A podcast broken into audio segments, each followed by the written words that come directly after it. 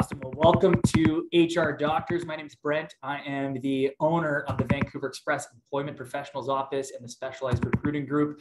We're a staffing recruitment company. A few years ago, we established and developed our core values, which are helpful, resourceful, driven, relentless, and sensible, which happen to work for the acronym of H R D R S, H R Doctors. We really feel that when we work with a client or work with a job seeker, we really try to take that doctor, that partnership approach. Uh, years ago, we started producing content for businesses to help them understand what we do uh, to help the businesses hire, whether they use Express or not. We wanted to share information to help businesses understand like what the secrets are, what the tricks are, what the process looks like, anything that we do. If you don't have the ability to use an agency, uh, what are we doing so you can do it or do it better than what you're doing right now? And the same for job seekers. We really try to provide as much information on what us as H R see on our side of the table uh, and share that information. And through doing that, we realized, and especially through the last couple of years with the pandemic, uh, that there is a disconnect between businesses and job seekers. Businesses have been impacted. It has become harder to hire, harder to retain. Uh, also, the people side of business, H R has been has been thrown in businesses' face for great reason. Uh, businesses had to pivot through the pandemic and, and, and put their people first and make sure they were doing everything they can to retain their employees, to take care of their employee well-being. And through all these challenges, it has created a disconnect and divide, in our opinion. It's become harder for job seekers to find jobs as businesses have implemented more strategic processes to make sure that they're getting a good fit.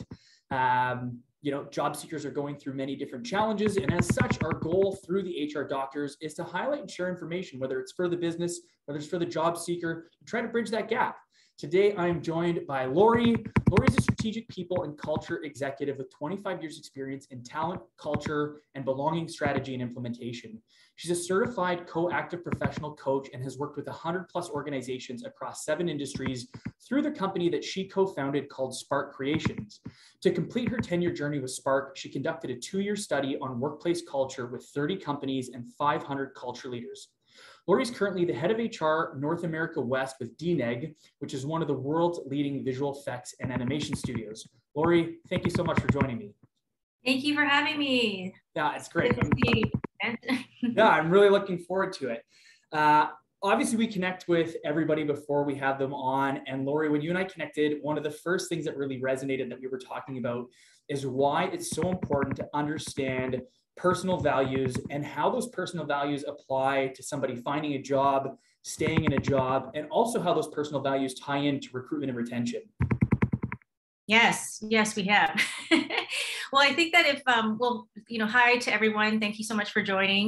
And thanks again, Brent, for having me. Um, yeah, it's, it's uh, if people know me and follow me on LinkedIn, they'll know that I talk a lot about core values. It's been something uh, that I have been working on. It's a lifelong journey, but I discovered it probably about fifteen years ago. So it's still fairly new-ish for me in my life. I wish actually I, I learned about core values and the power of core values in high school, because that would probably have helped me choosing, you know, uh, the school to go to and what career. Instead, I went and started working to kind of, you know, figure out what I want to do when I grow up type of thing. Um, so there's different ways, like if you don't know your values, you sort of just kind of live life and try to ask people for advice or try to do your own research, but values. So maybe I'll, I'll start out by just defining what core values are, and then we'll talk sure. about significance, about why it's so, so important to, to, to know about it and talk about it and to live it in this day and age. Um, so values for me are,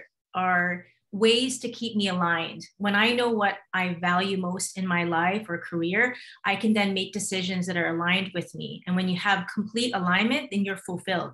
The opposite of not knowing your values is that you become lost. Should I take that job? Should I leave? You know, you know, you're, you know, should I make that move? Like you're still trying to figure out, and it's, it's hard. It just takes a little bit longer to come to that decision. You, you might have to look externally for those, um, for that uh, answer versus internally inside, and just reflect on what you feel is most important to you. So having the values is almost like having a map. And it's yeah. easier for you to go from point A to point B. Some people love to travel without a map. You know, they like the adventure, and they'll ask, you know, this person on the corner of the street, should I go to this place? Should I go to, and it takes a little bit longer. Maybe there's a little bit more of a journey that way. But if yeah. you really want to have clarity, you want to go from point A to point B, more efficient, more effective, make those decisions um, quicker, then knowing your values is going to support you. So now how does that relate to the current world? Well, we're all still in a pandemic. Um, some people might say it's post-pandemic, um, but you know, I think in some other countries, depending on where you're calling from or listening from, you you might still be going into another lockdown. There's some countries that it's increased again. So if you're in Canada and Vancouver, you know, we're a little bit more lucky. It's it's opened up a little bit more here.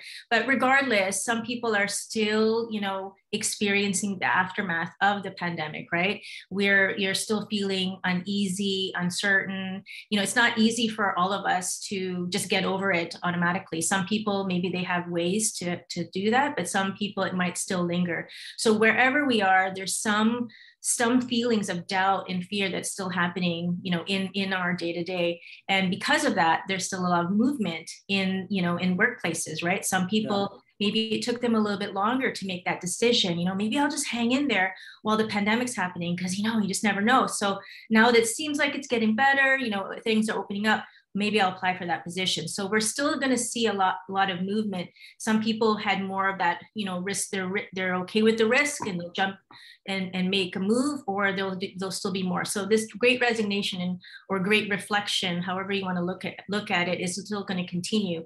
Now the values is an important piece, because imagine if you didn't know your values and you didn't know what mattered to you, then like you're going to always be confused. You might see someone do, you know, put in the resignation and take on a new job, and, you know, on Facebook or on social media, like, oh, should I, should I make that move? They look like they're so happy, and they, you know, maybe I should join them too. And so you're easily influenced when you don't know what your values are, versus if you know your values, you can see all those things happening in the world or within the organization, but you can then take a moment to reflect and go, well, what's really important to me? Yeah. If I know what's important to me, then I can figure out whether this is the right place or maybe it's time for a move. Yeah, you you touched on something that we hadn't discussed that I think is such an amazing point to dig into, that like resonated so well with me, which is like, I'm the exact same way. I had no idea what I was doing at high school. I tried a whole bunch of different jobs and I loved the path that I took and it led me here. But uh, I think it's like such a, an area where there's this great disconnect of kids coming out of high school, kids coming out of university. Uh, my wife and I have been together for twelve years. She had two boys from her previous marriage. They are twenty and eighteen years old right now. And I totally see that with them and with their friends. And I'm specifically reminded, I, I was a non-parent volunteer hockey coach. And I remember driving one of my kids to the rink once, who he was eighteen years old. He's in grade twelve. And we were driving and I was like, just having conversation. Hey, what, what are you, what are you thinking of doing? Like when you, when you graduate? And you could see the stress that came from that question, where he's like, oh my God, another adult asking me this question. I don't know the answer. I have no idea what I want to do. Everybody's like talking about going to university, and I know that's not right for me. And that's not what he said. He was like, he was like, oh, you know what? I'm thinking about going into landscaping and trying this for the summer. And I said, Robbie, like, do it. Like, you're such a hardworking kid. You're so driven. You're wicked smart. Like, go do that. Try it. See if you like it, if you don't like it. But I think like that disconnect might even start as early there. And like, you know, I think you touched on such a great thing, having those values so early. I'm sure in hindsight, you wouldn't have changed your path, but if you had those values defined earlier, you might've got further quicker. Like, do you think, you know, I'm assuming there's not a lot of like eighteen year olds that are going to be watching this, but maybe the parents of those kids are watching. Like, what do you think? How could you like help those parents help their kids, or help someone who's maybe watching this as a new grad? Because I think it's such an impactful thing that you touched on that's maybe lost, about finding like finding it and how maybe you find your, those personal values to help you make those decisions as you start to go forward in your career. Yeah, you know, I think the reason why it's not really a common conversation to have in high school, or for for parents, you know, trying their best to raise their kids, it's because it's not even a common thing for us as adults to talk totally. about values. Totally. Right? When I when I used to do a lot of these sessions, uh, you know, at conferences. There was one conference where I had like three thousand people, and I asked every, you know, people, put your hand up if you know what your values are. And I probably had about ten people that put their values, uh, their hand up. And I thought, okay, well, I said, if you do know your values, would, you know, could you stand up right now and actually share them with us? Because sometimes people just know intuitively what they value in life when you ask it in that way, but they haven't really articulated in words that would really, you know, get them to think about it more often, right? It's just something that they feel. So because it's not a common thing, I wouldn't be surprised if it's not talked about, you know, from, from parents to their kids, or even in high schools, because I know for sure we didn't talk about it at all. And I think I only, you know, had the courage to not go from high school to university because, you know, there was a lot of things going on with my family. So I, we just really couldn't afford it. So I yeah. thought, well, you know what, I'm going to work first, because if I'm going to take that student loan, I better know what I'm going to be doing, because I'm going to do that investment and I'm going to have to pay for it myself. So I think my advice for, for parents is, is, you know, we don't want to overwhelm our, our next generation by saying, okay, what are your values, and like list it. You, you, you could start just having conversations about, okay, so when you think about, you know, the things that you love at school, like the topic, you know, the subjects that you love, what, what, what are those subjects? What are some of the teachers or courses that you really like? And just have a conversation to get them to, you know, uncover or, or bring, bring to, you know, to light what they love and what they're passionate about. I know people kind of like, oh, I don't, don't use the word passion, but, you know, I think what I mean by that is that their interests, what they love, what brings them joy, what makes them smile, you know, what, what fills them up. You know, you know, when you see that, when your kid is reading a book or doing something, they light up. And so maybe even noticing that and then saying, hey, you know, you look like you're really engaged in this book or this movie. What's it about this movie or book that you really like? So just really leaning in a little bit more when you see your, your children light up. Because that's what values are.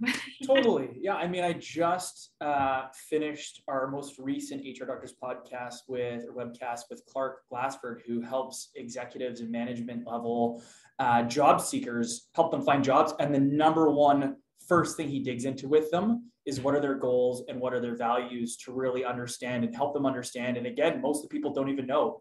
So it's like, it's, it's just, I don't know, kismet that you bring it up, that it's obviously such an important thing. I almost feel that like the schools should have their own like core values that they like, you know, bring to the table, just as a business we do, to impart on the students how important yeah. it is to, to kind of identify like what you want to do, and that it's maybe not so important that you figure out like what the job is you want to do, but just whether it's your personal life, your flexibility, the type of work you want to do, like that you start going down that path. And I know it's really tough, but I think there'd just be some great value in it. I don't know how we can, how we can funnel that down, but anyway, some great stuff for, for parents to potentially, uh, to potentially take away.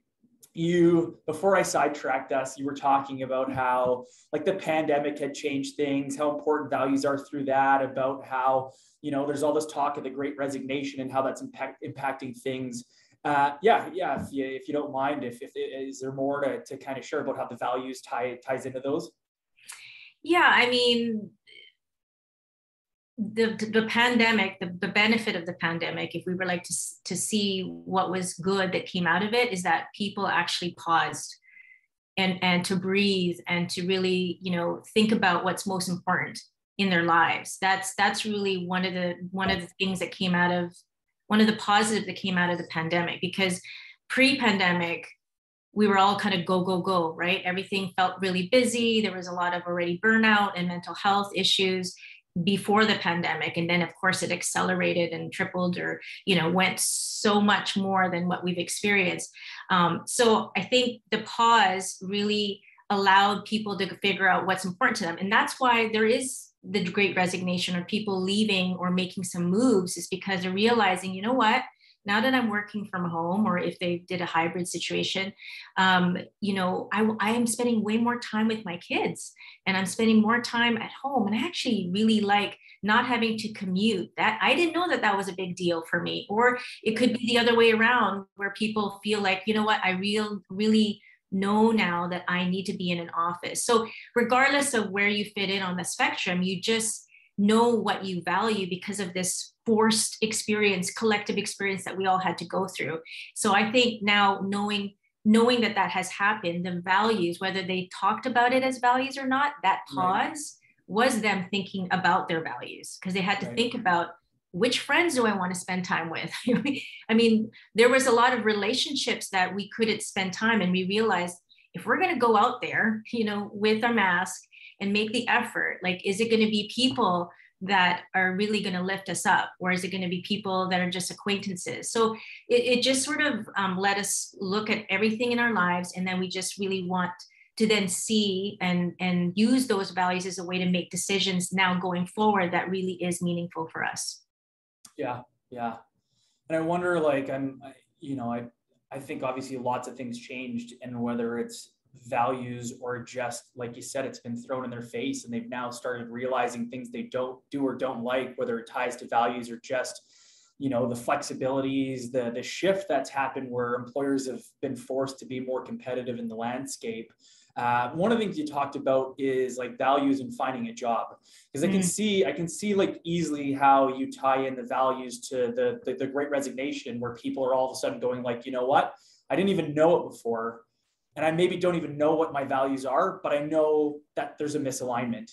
Mm-hmm. Uh, but from like an individual's job search, how, how like, I guess, important is it for somebody to Uh, I guess really dig into those values to make sure that they're like starting their search off right? Yeah, well, if you define values as, you know, how we work, it's the behaviors, how we show up, um, you know, it's how we make decisions. Um, if you if you kind of define it as those types of elements, whether it's in a com- company, like a big corporate values, um, or even a community, or with yourself, if you don't have that clarity, what happens then is that when you apply for a job, and if both parties, both the company and the team member or the potential employee, are really unsure about those things, then what happens is that you kind of like are feeling your way through it. Okay, I, I feel there's a connection here, but you know, I'm not quite sure, but I think I like what that person said. I think they seem like they, they look like they're, you know, a great team from the pictures, you know, and, and, and what I'm seeing on the job description. So then you just, you just kind of, okay, I'm just going to go for it. Then you take the job, and then three months into it, you start to get to know each other, because the behaviors start to come out, and especially under pressure, you start to see how really people work with each other and make decisions. And if they're not aligned, then what happens is there's going to be conflict. It's it's going to show up really easily. Maybe it starts to feel like you're frustrated. Um, you know what I mean? Like there's some irritation to what's going on. Maybe there's certain decisions that are being made that, um, you know, they bother you, but you can still live with it. But eventually it might, you know, start to become something. So if you know your values going into it, and the company also is able to articulate it, whether they put it on their website or not, you can still ask them, like, you know, how does the, com- what's the company's vision? Like, how do they operate? You know, what makes a great team? What's, what's great leadership? Like, what, how do you find your leadership philosophy within your organization? If you can answer those questions and you share that, and you feel there's a little bit, there's an alignment there, then it's it's much more of a connection. There's more opportunity for it to be a successful partnership, because it's yeah. still a partnership between an employee and a manager or a company. It's still a partnership. You know, the company has to, you know, work just as hard to impress the team member as well as the team member. It's not just, you know, one way. So that's why it's so important for me anyway, that you would have some kind of values alignment. And values alignment to me is different than when people say culture fit. Because I think culture fit is like, I'm trying to fit in with your values of your company. I want to look and feel like I want to be like your team member, versus if you do values alignment, right. I know my values. That's a team. That's the company's values. How do they align? But let's still honor each other, but, but also support each other in how we view the world. Yeah. That's so interesting. I mean, I, as an external staffing and recruitment company, we're often asked, whether it's by our clients or our candidates or even new internal employees when they come in, like where, where our, I guess, like alignment is and who ultimately is our client. And I always say it's both, you know, like it truly is about us finding a good partnership. And, and I always say that, uh, you know, our, our clients get fifty percent of, of the scale of balance. The, the, the job seeker, the candidate gets forty-nine percent.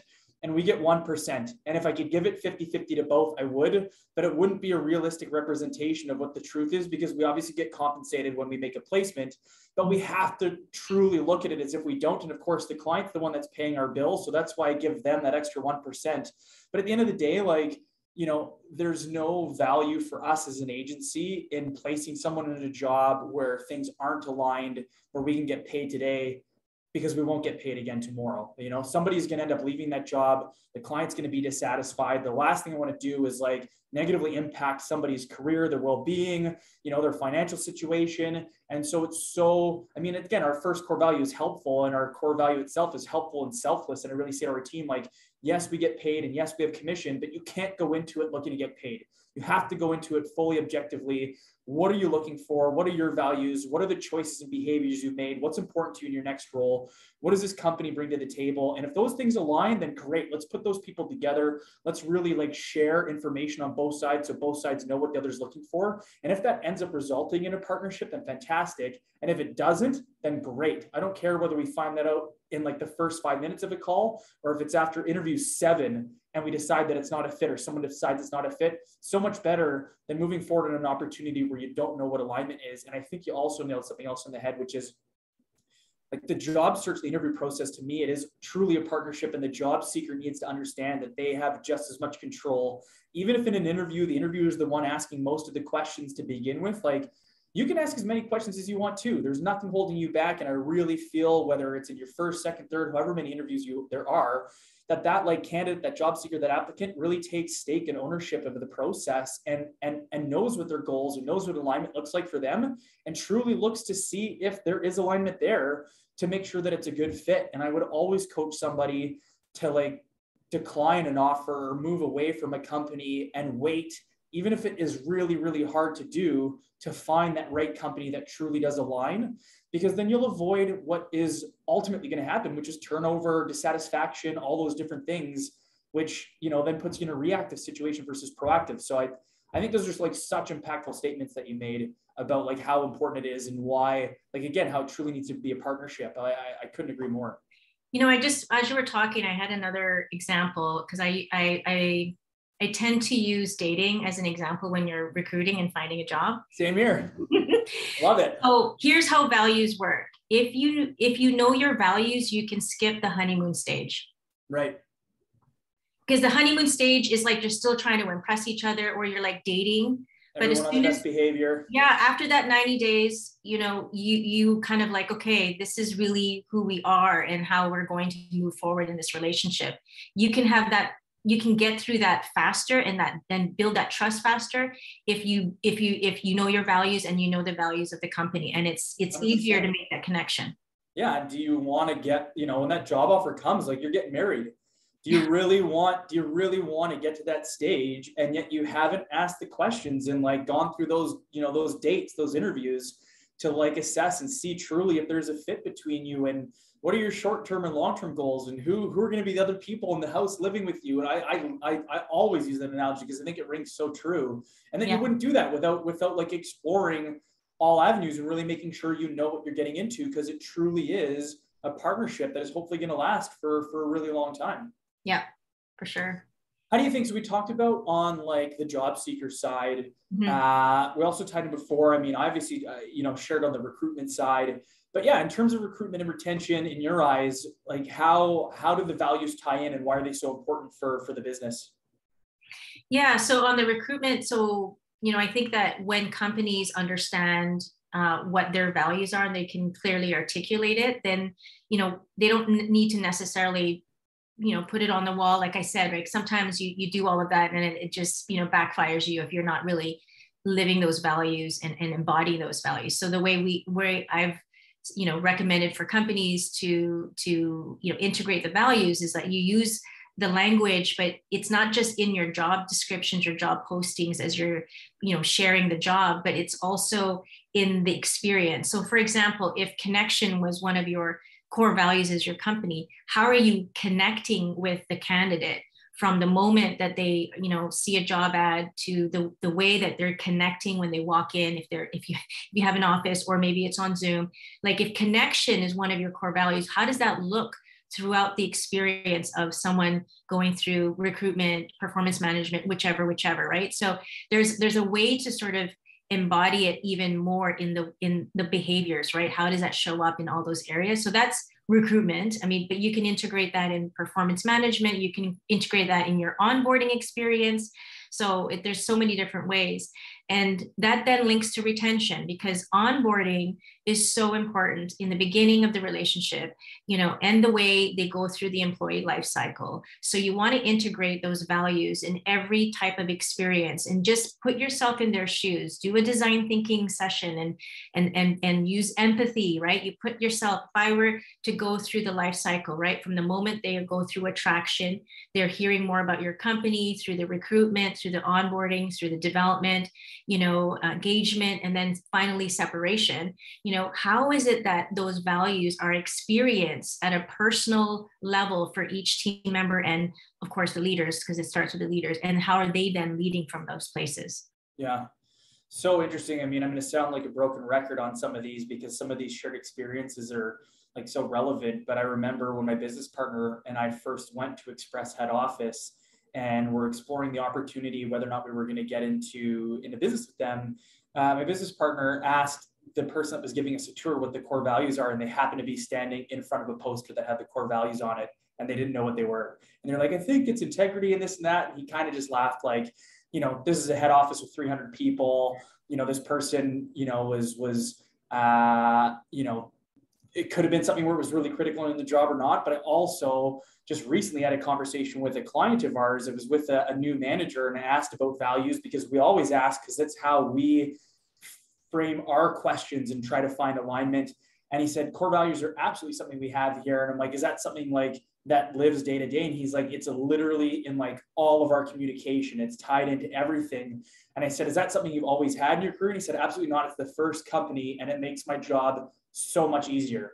He's like, as a manager, when I hire new employees, the core values are tied into the new hire packages. It's communicated from all like corporate communication. Everything is tied into the values. It makes, you know, problem solving. It makes coaching, training, performance management, onboarding, everything so, so much easier. It, it makes it unified, right? Yeah. Like, so if you're an employee going through that, you're like, oh, it's like, it's repeated everywhere you go. It's, it's so prevalent, right? So you can't forget it. And, and the thing about values, I know, you know, there's talk about, well, there's, it's on the wall and how do you bring it forward? You still have to have it on the wall. You still have to have it visible, because you can't make something real for yourself if you don't even know it. So yeah. You still have to come up with some language that people kind of understand and connect with, that they can then, you know, articulate it in their own words. But the moment they start talking about it, they will start to believe it and start to, you know, embody it. And that's, that's the thing that I feel sometimes it gets missed, or like, oh, well, you don't want to just be all talk. Well, no, you, you still have to talk about it. You know, just like you're learning a different language, and all of a sudden you're like, oh my gosh, I'm speaking French, but you have to practice the language, and the, the language is key to creating culture. And that's why yeah. some companies have their own language, but it's the way they connect and communicate with each other. Yeah. Yeah, I mean, again, our core values being the H R Doctors, mm-hmm. like we use it as a massive part of our interview process when hiring internal team members. It is our second slash third interview, and we literally do a thirty to forty minute behavior-based interview on, okay, our first core value is helpful. And I literally read out the full core value to them. And I say, you know, I want to know about a time where you did something helpful and selfless. And I'll give them an example, like, you know, someone's driving down the street, there's an elderly person that needs help, and you just throw the hazards on, stop your car, and you help them cross. Like, no one made you do it. You know, it's different than, say, if you're at your job working somewhere and someone asks you for something and you go a bit above and beyond. Sure, it's still a great example, but I literally go through each of our core values, read them off, give the context, why it's important to us, get them to share those examples with me. Uh, and, and it's like a critical part of our hiring. And also, again, as an agency, I really ask these questions, and it's probably not as well defined with the clients uh, that I'd like it to be. And, you know, a lot of companies have them, but I always ask, like, if I ask, you know, one or two of your employees, would they know what they are? You know, do they live them? And some clients are like one hundred percent, call anybody right now, ask them what they are. Everybody, including our receptionist to our, you know, C F O, everybody should like know them. And other client, other companies where like they're a thing and most of them would know, but it's maybe not like an everyday thing. Um, and yeah, I just feel like you, you nailed it on the head. It's critical, in my opinion, to getting that alignment on the front end, and then critical to like maintaining that alignment on the back end through your coaching, your onboarding, your training, your performance management, your, you know, how do we solve problems? Like, we use our core values. If we're dealing with like, hey, we've got this client, here's the situation. How do we, how do we deal with it?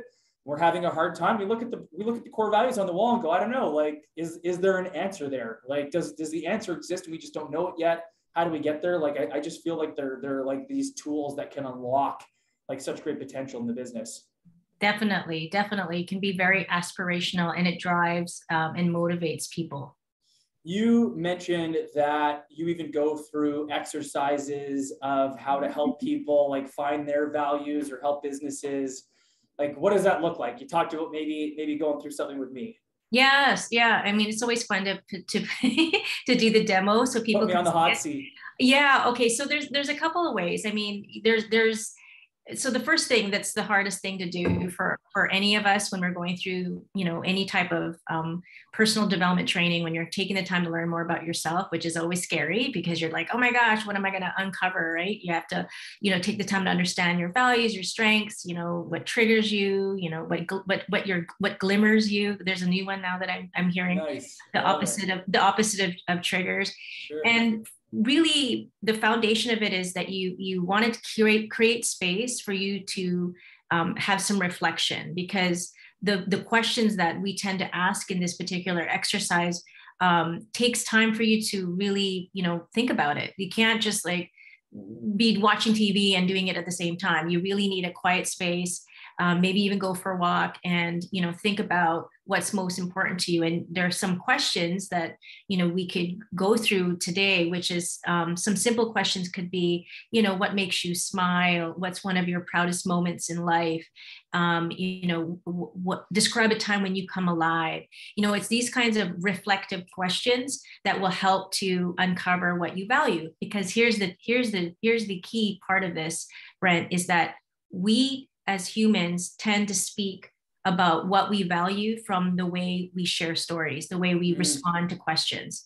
So if you, if I were to ask you a question about what's your proudest moment in life, or what's the most challenging moment in your life, you could tell me two different stories, but you will speak about what's most important to you um, of those stories. And what I would do is listen to the themes mm. of your stories to go, okay, you know, doesn't have to be the exact words, but what I felt from your stories of the themes of what you shared is that family is really important to you. Right. Or, you know, um, helping people is really important to you, whatever, whatever, whatever, right? Like we, we would start, and I would then, after asking you a series of questions, would relay back what I heard as themes, and those words could be a combination of, or certain one, one word, you know, you popcorn different words, you start to write those words down. And I like to write them on sticky notes. So one word right. per sticky, like little stickies. And then you put it on a wall and you start to theme it. And you theme it into by first words of, of association or meaning. Um, I try to say, try to go with three columns. And if, if, if you want, you can go to maybe five. No one really remembers more than five. You can try right. it. I've had someone go up to ten. I'm like, okay, if you remember ten and you can communicate that consistently, good for you, because I can't. So, you know, three is a good number. And um, you then, then after you've come up with those columns, you pick the one word that best describes that column. And it might be a word within that column, or it could be a new word. So I'm going through it really fast, but what sure. we could, could do is just do a really quick demo. And I will ask you a question that you don't know. It could be one of the ones I've already sure. mentioned, or it could be completely different. Um, and then for about sixty seconds, you know, I won't time you, just share with me sure. how, how, what their, what your response is to that. And yeah. it could be anything. Okay. So we're putting every, we're, everyone's watching, we're putting you on the spot. Fire this is away. Real. We, this is real. We're not practicing. Uh, and then when you, after you share your story that everyone's going to hear, I'm going to share with you what I heard, and people will see how I'm able to pull out your values from this one question. Sure. And then now when you know this, you can listen to people how they talk. We ask them about anything. You'll kind of hear what they really focus on when it comes to explaining that story. Mm-hmm. So the question I'm going to ask you is, describe a time when you come alive. Describe a time when I come alive.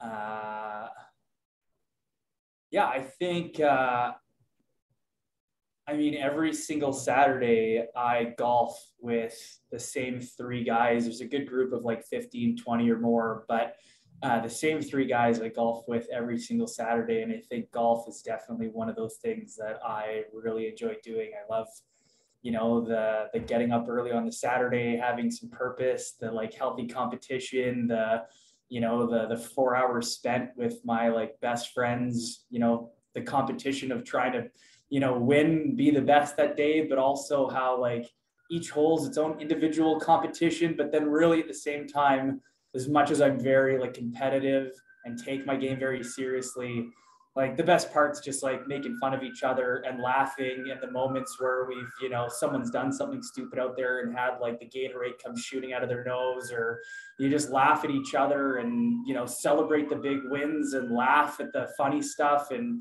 you have your moments of frustration too, where maybe you get to take out some anger, but I just think it's like this like amazing little snapshot of just like life in itself. But I find it's this, it's definitely like a part of my life that I would have a really hard time if it wasn't something that was in it. Oh, that's awesome. You were smiling the whole time when you were sharing. Thank you for, for uh, sharing that. So some of the words that I felt that you value from that one particular story. And, and if we were, if we had more time, I'd ask you a series sure. of questions, or you would, you would write those answers for yourself and then kind of look for the themes on your own if you were to do it on your own. But it's so much more fun when you do it sure. with a partner or even with a family. You do one by one, and, and then everyone sort of is going to do what I do. They popcorn, you know, what they heard. And then that person just receives all these words and they can put it on their stickies. So the words that came up for me when I heard your story was relationship, friendship, um, play, uh, fun. You know, I know you said competition a lot, but I felt that was more about like achievement, um, connection, um, you know, adventure, freedom. So those are the words that I would kind of start with. And then you could add some of those words that you that you feel are important to you. And then you just start to look at those words and theme it. And so when I say those words, um, what what has come up for you? Are they are they resonating? Are they, is there, am I totally off track? Oh, yeah, one hundred percent, one hundred percent. Yeah, yeah I, I think it all ties in. I mean, I, I think those like relationships, that those friendships like are all super important. And I definitely, uh, I mean, you, before you mentioned a couple of potential questions that came up, and I really think like, you know, I actually practice a lot. I put a lot of time, effort, and energy into it. And to me, the like achievement at the end of it is a really like rewarding piece. Like I tie that into, you know, like the relationships with my family, where we put a lot of investment into that and success we have there, the relationship or the investment into the business and some of my, my other like endeavors, but it's more like just feeling the sense of like accomplishment that comes in the back end, but then the relationships you make along the way for sure. Yeah, all that stuff, like absolutely. Mm-hmm. And there was yeah. more, even right now, as you share, there was more words that came up, right? Yeah. And you know, like you, you'll be able to listen to this recording, and I would, I would encourage you, some inspired action is to write the words that both of us sort of shared and start to theme it and see which, you know, what are some common themes, and then that will be the start of you uncovering your values. But you know, I know when we talked about this earlier, the values of your company is probably very similar to your values. So mm-hmm. it would be cool to kind of do this exercise as well, because you've made these values now your company values, right. but maybe it is still you because you are the founder. So like yeah. I think it, it that's usually what happens with with founders, is that the company values are usually the founder's values that are, you know, totally. communicated. So yeah, so that's kind of how you would do it. So I think like for parents, friends, people on dates, like this is a fun thing to do. Yeah, I was, I was going to say, especially on the personal side, uh, I, I love sharing this story because I, I, I read, I don't know if you're familiar with Cam Herold uh, and his Vivid Vision book. He was the founder, co-founder, not co-founder, I think he was employee fourteen with one eight hundred got junk, helped take them from fourteen to like thirty-one hundred employees, yes. you know, a couple million to one hundred million business. And he wrote a book, Vivid Vision, which was their painted picture on how they kind of visualized what the business was going to be. And he talked about getting out to nature. Mm-hmm. And one day, after over a year of me going through like vision exercises and core value exercises to try to find that like alignment of what our business was, I hadn't got it figured out. I didn't know what our vision and mission was. And I was having a real hard time. I feel I'm a very like unimaginative person. I'm not a creative. I'm not an artist. I'm not any of those things. And his book was like, get out into nature, bring a like an actual like you know, a piece of paper and a pen or a notebook and like get out somewhere. And actually, this is in the middle of COVID. I went to a golf course that was closed and I pulled up a fold up chair and it was pouring rain. And I sat under the cover at a golf course, which was like my happy place, and sat there for hours writing down all the different bits and pieces. And so truly, you mentioned before, like get away from it, go somewhere where you can like escape. But what I was going to ask you, a little bit of hot seat, you don't have to, you know, say yes of what the answers are, but you know, if later on, are there like links or websites or places that people can go to kind of get some of these questions that we might be able to add later where they can kind of like find those resources to act themselves, ask themselves those introspective questions? Like, do you have anything like that we could add later on? I could definitely put something together and and and share that with you. I would love um, to do that. Yeah, it's, you know, this is, this is, it's so funny that you're asking because there's not really a lot of books out there yeah. um, who that, that have, you know, the, the process of un- uncovering your values or defining values. And because it's such a big thing for me, I, I've been thinking about, mm, maybe I should write a book about yeah. it. Just because I, I, I all, every time I talk about it, I get asked the same thing. And what I've done before when I had Spark Creation, my previous companies, we created these um, value cards. Sure. And the value cards, they had three levels to it. It was for corporate companies where if they had, once we helped them define their values, we gave them a deck of cards, and it was a great way for them to sort of integrate their values. So, you know, I've already got some of this content that I just need to sort of figure out, but I'm happy to share it, you know. Yeah, even if there's right some now. Feeler questions or something we can add on there. I just think there'd be yeah. like such great actionable takeaways. For sure, uh, yeah. This has been great. I know there's like some, we could probably talk about this for like fifteen, twenty more minutes, but there's a couple other really great questions I want to dig into you, okay. dig in with you. Uh, one of the things we talked about in our previous conversation, and I think it's so like relevant. I was talking with you even about before we got on this call that I was like feeling burnout myself. And I didn't know if it was because of, you know, like I've got a vacation coming up and is it just because I see like the light at the end of the tunnel and I'm, you know, getting tired, or is it because I was actually dealing with all these other crazy things on my plate? And you talked about beating burnout with compassion, which I thought was such like an amazing like thing to hear. I hadn't heard of it before. Can you uh, elaborate on, on, on how that's something that you've implemented? Yeah, well, are you familiar with the concept of compassion? Is that something that you've heard before? In the I mean, I know the word compassion. I don't know if there's maybe a concept. And What, what uh, does it mean to you, compassion? Uh, I mean, I think like I, I, my loaded answer would be something around like emotional intelligence and just like, yes. you know, listening to people from a DISC assessment perspective. For those that know DISC, I'm like a high D as you could possibly get on a scale of one hundred. I was like a ninety-two. Yeah. And on the S, which is the emotional supportive side, it was like a six. So right. I'm like very non like emotional on the way that I do business. And I'm very like aware of it. And I've shared with my team that I'm a low S, and I work very hard to say, hey, I'm probably doing a really terrible job of delivering this message. You being maybe a high S, you're probably taking this the wrong way. It is not my intention. How can we communicate better? Yeah. But uh, yeah, I mean, to me, that would be that like emotion, that like that people first, that can, yeah, yeah. I mean, that would be my. my yeah, it, it it definitely is along the lines of of emotion for sure, and and connection. So um, I love the definition that Jeff Weiner, who was previously the C E O of, of LinkedIn, and he did a, he's done a lot of talks around compassionate leadership. And that's actually, he was one of the first people that I learned about it, kind of like on a commercial side of things, because he was featured on Oprah. And so I couldn't help, I watched Oprah um, a lot. And, um, but it goes back to like the Dalai Lama too. And it gets very, you know, Buddhist and um, meditation, mindfulness, like they use a lot, they talk a lot about compassion. And the way he defines compassion is that it's um, empathy plus action. So it's our ability um, to, when you're just pure, purely focused on empathy, you can mm. put yourself in someone's shoes. But if you don't have a, a boundary to it, then you can you can really, you know, be with them, and then you feel so heavy as, you know, with whoever's, you know, feeling a certain way. Versus you can, if, if it's compassion, you can still, you know, you can still feel what they're feeling, but there's this sort of objective layer where you can at least, you know, notice it and then be able to action on it. Because if we're we're stuck with them, then we can't move forward. But if we could feel what they're feeling compassionately, we can still then you know, support them and, and take action. That's why it's empathy plus action.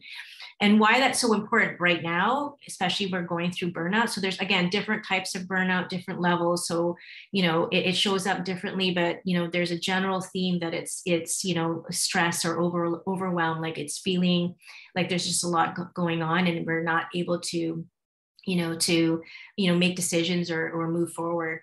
So wherever, wherever we are, whatever level uh, of burnout you are, when you're feeling compassion, you, if you use and practice compassion, then you're able to then support yourself and others. So I think about compassion as two things, as well as leadership, right? If you want to lead someone else, you need to also lead yourself first, right? You got to fill your own cup. You got to put that oxygen mask on yourself in order to lead. It's the same thing with compassion. Mm. So self-compassion is basically what we just talked about as it relates to values. It's self-reflection. It's taking the time to listen. It's really taking care of yourself. If you make a mistake or you're feeling, you know, you, you, you failed or whatever, you're noticing those words that are coming up for yourself and you're being kind. You're like saying, okay, I'm being self-compassionate. I know it was hard or I made a mistake, but that's okay. It's not me. I'm not like, I'm, I'm not shame. I'm feeling shame. Right. And then um, when you're then compassionate for others, compassion is really the root word of that. The, the root Latin, Latin uh, root word for that is suffering. We're all kind of suffering together. Mm-hmm. So um, if you know that as that kind of higher fundamental, you know, meaning of that, if we're all suffering together, Um, the only way that we're going to get through this is if we're doing it together. So asking for support, being vulnerable, that's really being compassionate, or noticing if someone is needing some support, you know, and, and then you're able to, but you can't even notice that, Brent, if you're stuck in your own thing. So that's why the self-compassion is important as well. Yeah. And, and again, I've, I'm, I've got a terrible short-term memory and I've just been totally paying attention, not taking notes. Was it It was empathy and action. Were those yeah, the two? empathy, empathy plus action. So you you want to be able to put yourself in their shoes, understand what you know, understand what they're going through, but then you're able to action, meaning you can help that person or right. that situation. Yeah, and like what? I don't know if it's if it's something that you you're able to share, but is there an example of how, like, from a company standpoint, that like a, a specific situation or something where the company has beat that, you know, burnout of their team or an individual by taking those two pieces and having that empathy, but also being part of the solution? I mean, I could just share with you kind of my own personal sure. experience, because I am a leader. I've got six people on my team. Um, so it's, it's, it's, so that first of all, this is not easy to do, right? Because our, our default is to, you know, work, work, work, get busy, problem solve, you know, try to do everything. It's hard for us to say no, all those, you know, normal things. So, so just want to make sure everybody knows that this is not like something that just came easy for me. I've been working on this a lot by taking the time, you know, to, you know, meditate or exercise or sleep. You know, there's always the basics of your physical before you can even look internally. So there's a lot of different steps to, you know, alleviating burnout. But let's just say, you know, I started taking care of myself um, when, so there was a time when I started this job where in the first three months, even though I knew all of these concepts and I taught it before coming to this job, I got lost in it. And it was the pandemic, the heart of the pandemic. And so everyone was working remotely. I was, I started remotely and, you know, I was trying really hard to connect with my team. And then I, I kind of got caught up with just working a lot and sending emails on the weekends and, you know, doing all those things that you're not supposed to do, like if you're leading by example. And then I, you know, had somebody notice for me, oh my gosh, Lorie, like, you got to really, you know, check in because it seems, you know, you don't seem okay. And are you okay? You know, and just making sure. And in that moment, luckily I had someone who, who noticed it and was able to say that to me. I, I basically, you know, checked in with myself and said, okay, I, something's got to change. I started creating a morning ritual where I was working out every day, drinking water, and really started taking care of myself. And I even asked for support of my team. So this is how a leader can do it. I asked support of my team and I said, you know, team, I'm feeling overwhelmed right now. And I'm sorry if I feel like I'm, you know, I've been distracted in meetings. I'm not fully present. Here's what's happening, but I am now going to do this. And I need you to hold me accountable. And one of them said, well, why don't we meditate together? Or why don't we do this? And, you know, everybody sort of popcorn solutions for me and our team. And now fast forward, you know, my team is so um, communicative about how they're, you know, where they're, how they're feeling in the moment. So like if they're feeling overwhelmed, they're not afraid to say, hey, I need some, I need the afternoon to just be on a deep work or just do not disturb so I can get caught up, or I'm feeling a little bit tired. Could I take a little bit of time off early so that I could, you know, take care of myself? Before, that wouldn't happen because they're all trying to prove themselves, you know, they're trying to work hard, especially when we're remote and I'm not, we're not seeing each other. But now we've got this really close, safe, you know, um, commu- you know, community, a team where we feel we can ask for support. And it all started with me taking that first step to show my vulnerability. Awesome. Awesome. I love it. It ties so well into like the third question that we talked about, which is like, who's H R for H R and who checks in uh, on like on leadership. And as I mentioned, I was feeling a bit of burnout the other day. And even in just listening to that, um, like share that you just opened up about, I, it made me think that like, you know, part of me really enjoys, like I've, we've grown. I'm not working out of our boardroom because I've worked myself out of a desk as we've grown. And it like makes me feel awesome every day when my team walks by the boardroom door and says, hey, Brent checks in and just says, hey, how you doing? And when they leave, I get the same thing.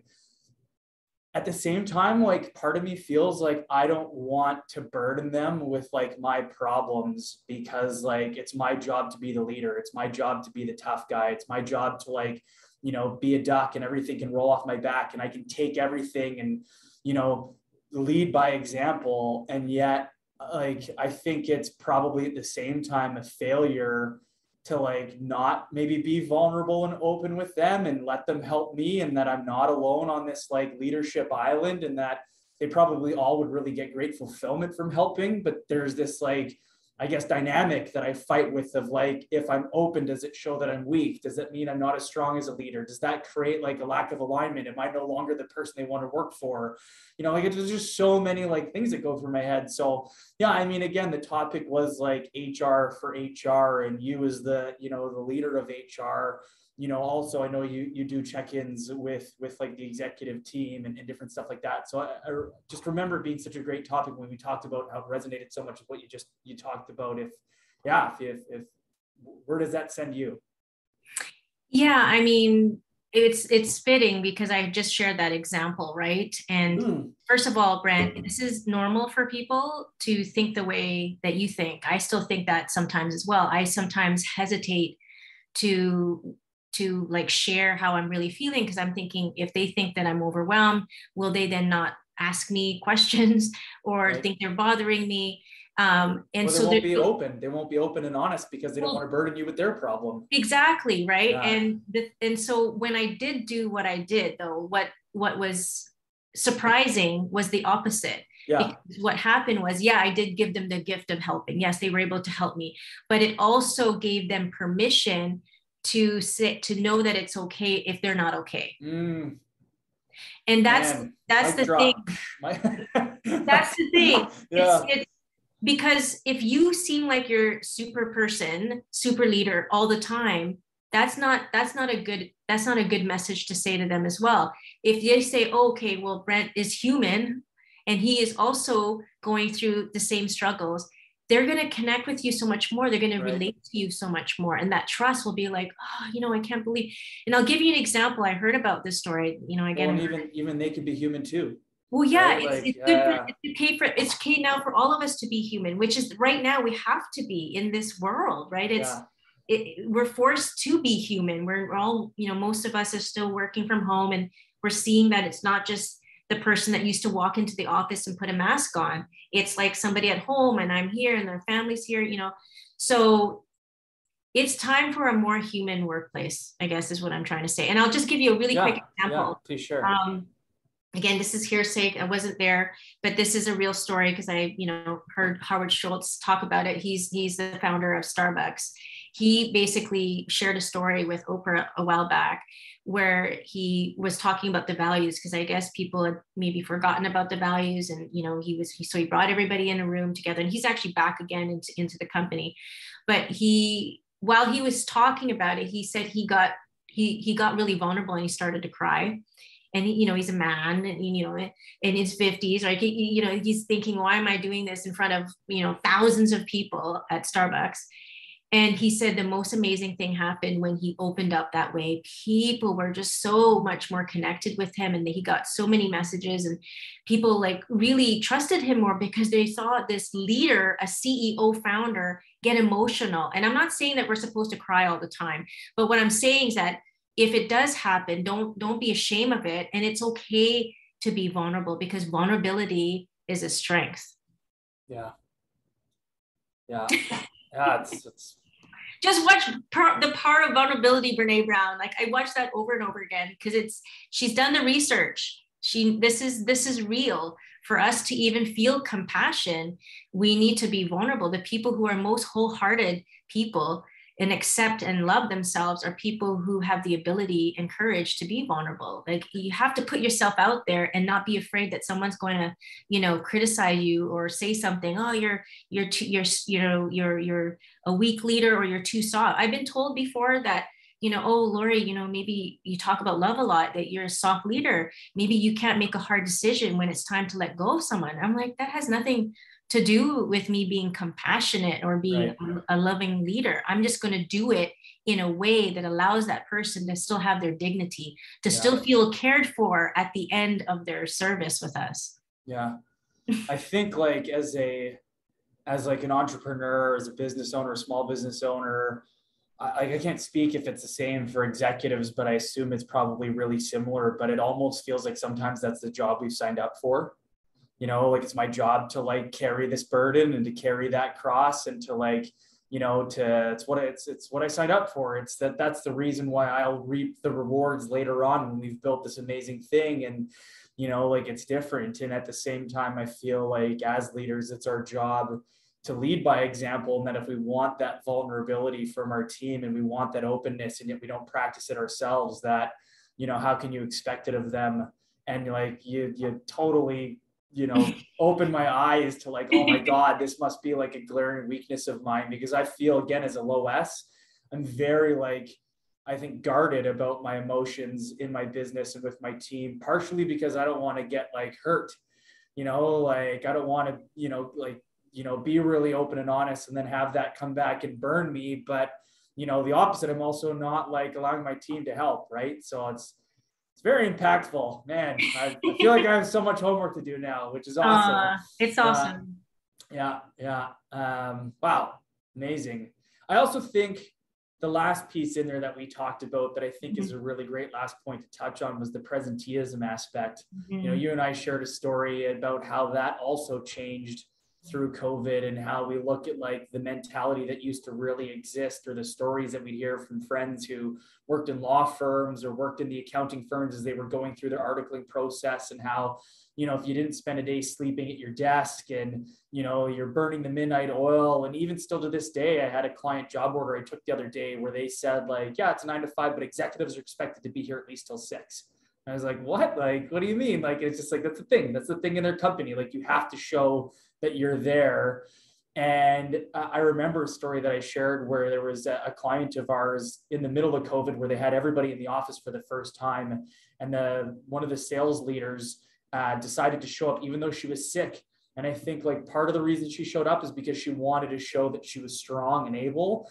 And I think the other reason is because she was like fearful of one, like she was uh, one of the few like females on the leadership team and how that would be like viewed. And also just felt like maybe if she didn't show up, it could negatively impact things. And it turned out that she actually had COVID and a whole bunch of people got COVID as a result.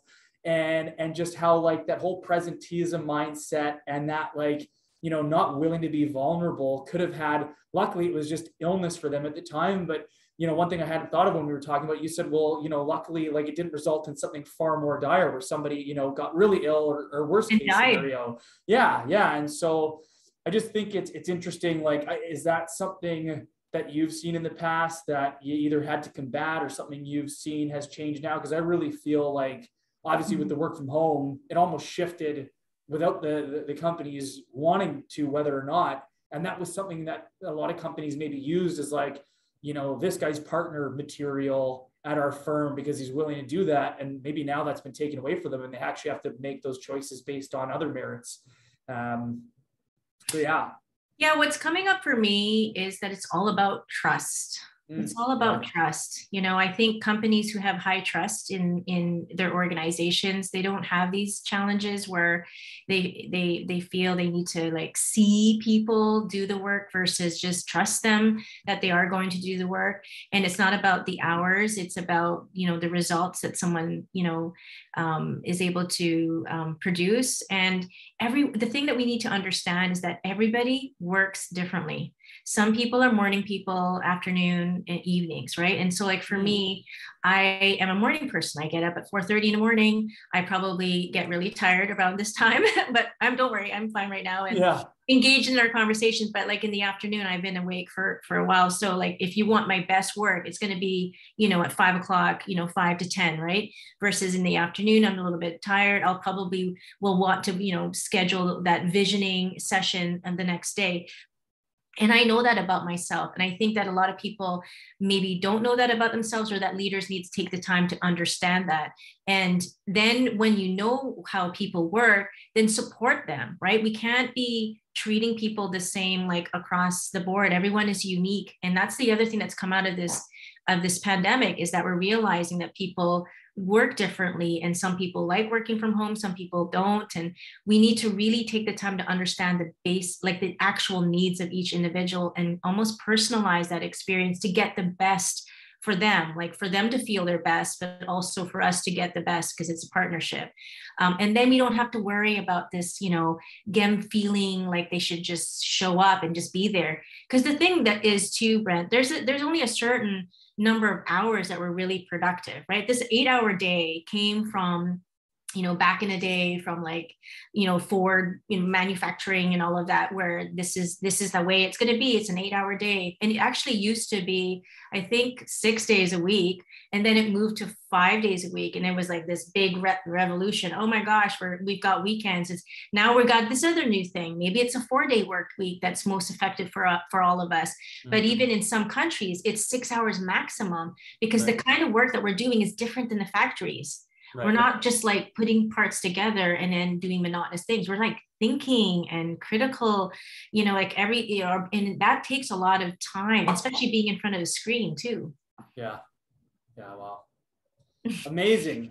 Amazing stuff, Lorie. I really appreciate you, uh, you coming on and joining. And I'm, I, uh, I hope, uh, and I know a lot of these points will resonate and hopefully, uh, you know, give some great actionable items for some people, some takeaways, some self-reflection.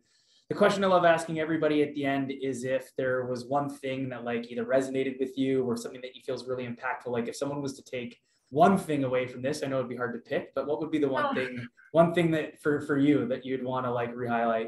Okay. Take the time to get to know yourself, mm. because only when you know yourself can you accept who you are, and then you can then really be effective and more giving to others, because then it's not about you anymore, it's about them. But you can only do that when you know who you are. Yeah. Amazing. Mm-hmm. Awesome. Well, again, thank you so much for joining. I, uh, I really appreciate all your sharing. Mm-hmm. It's some really amazing, impactful stuff. I can't wait to uh, to share this with our networks.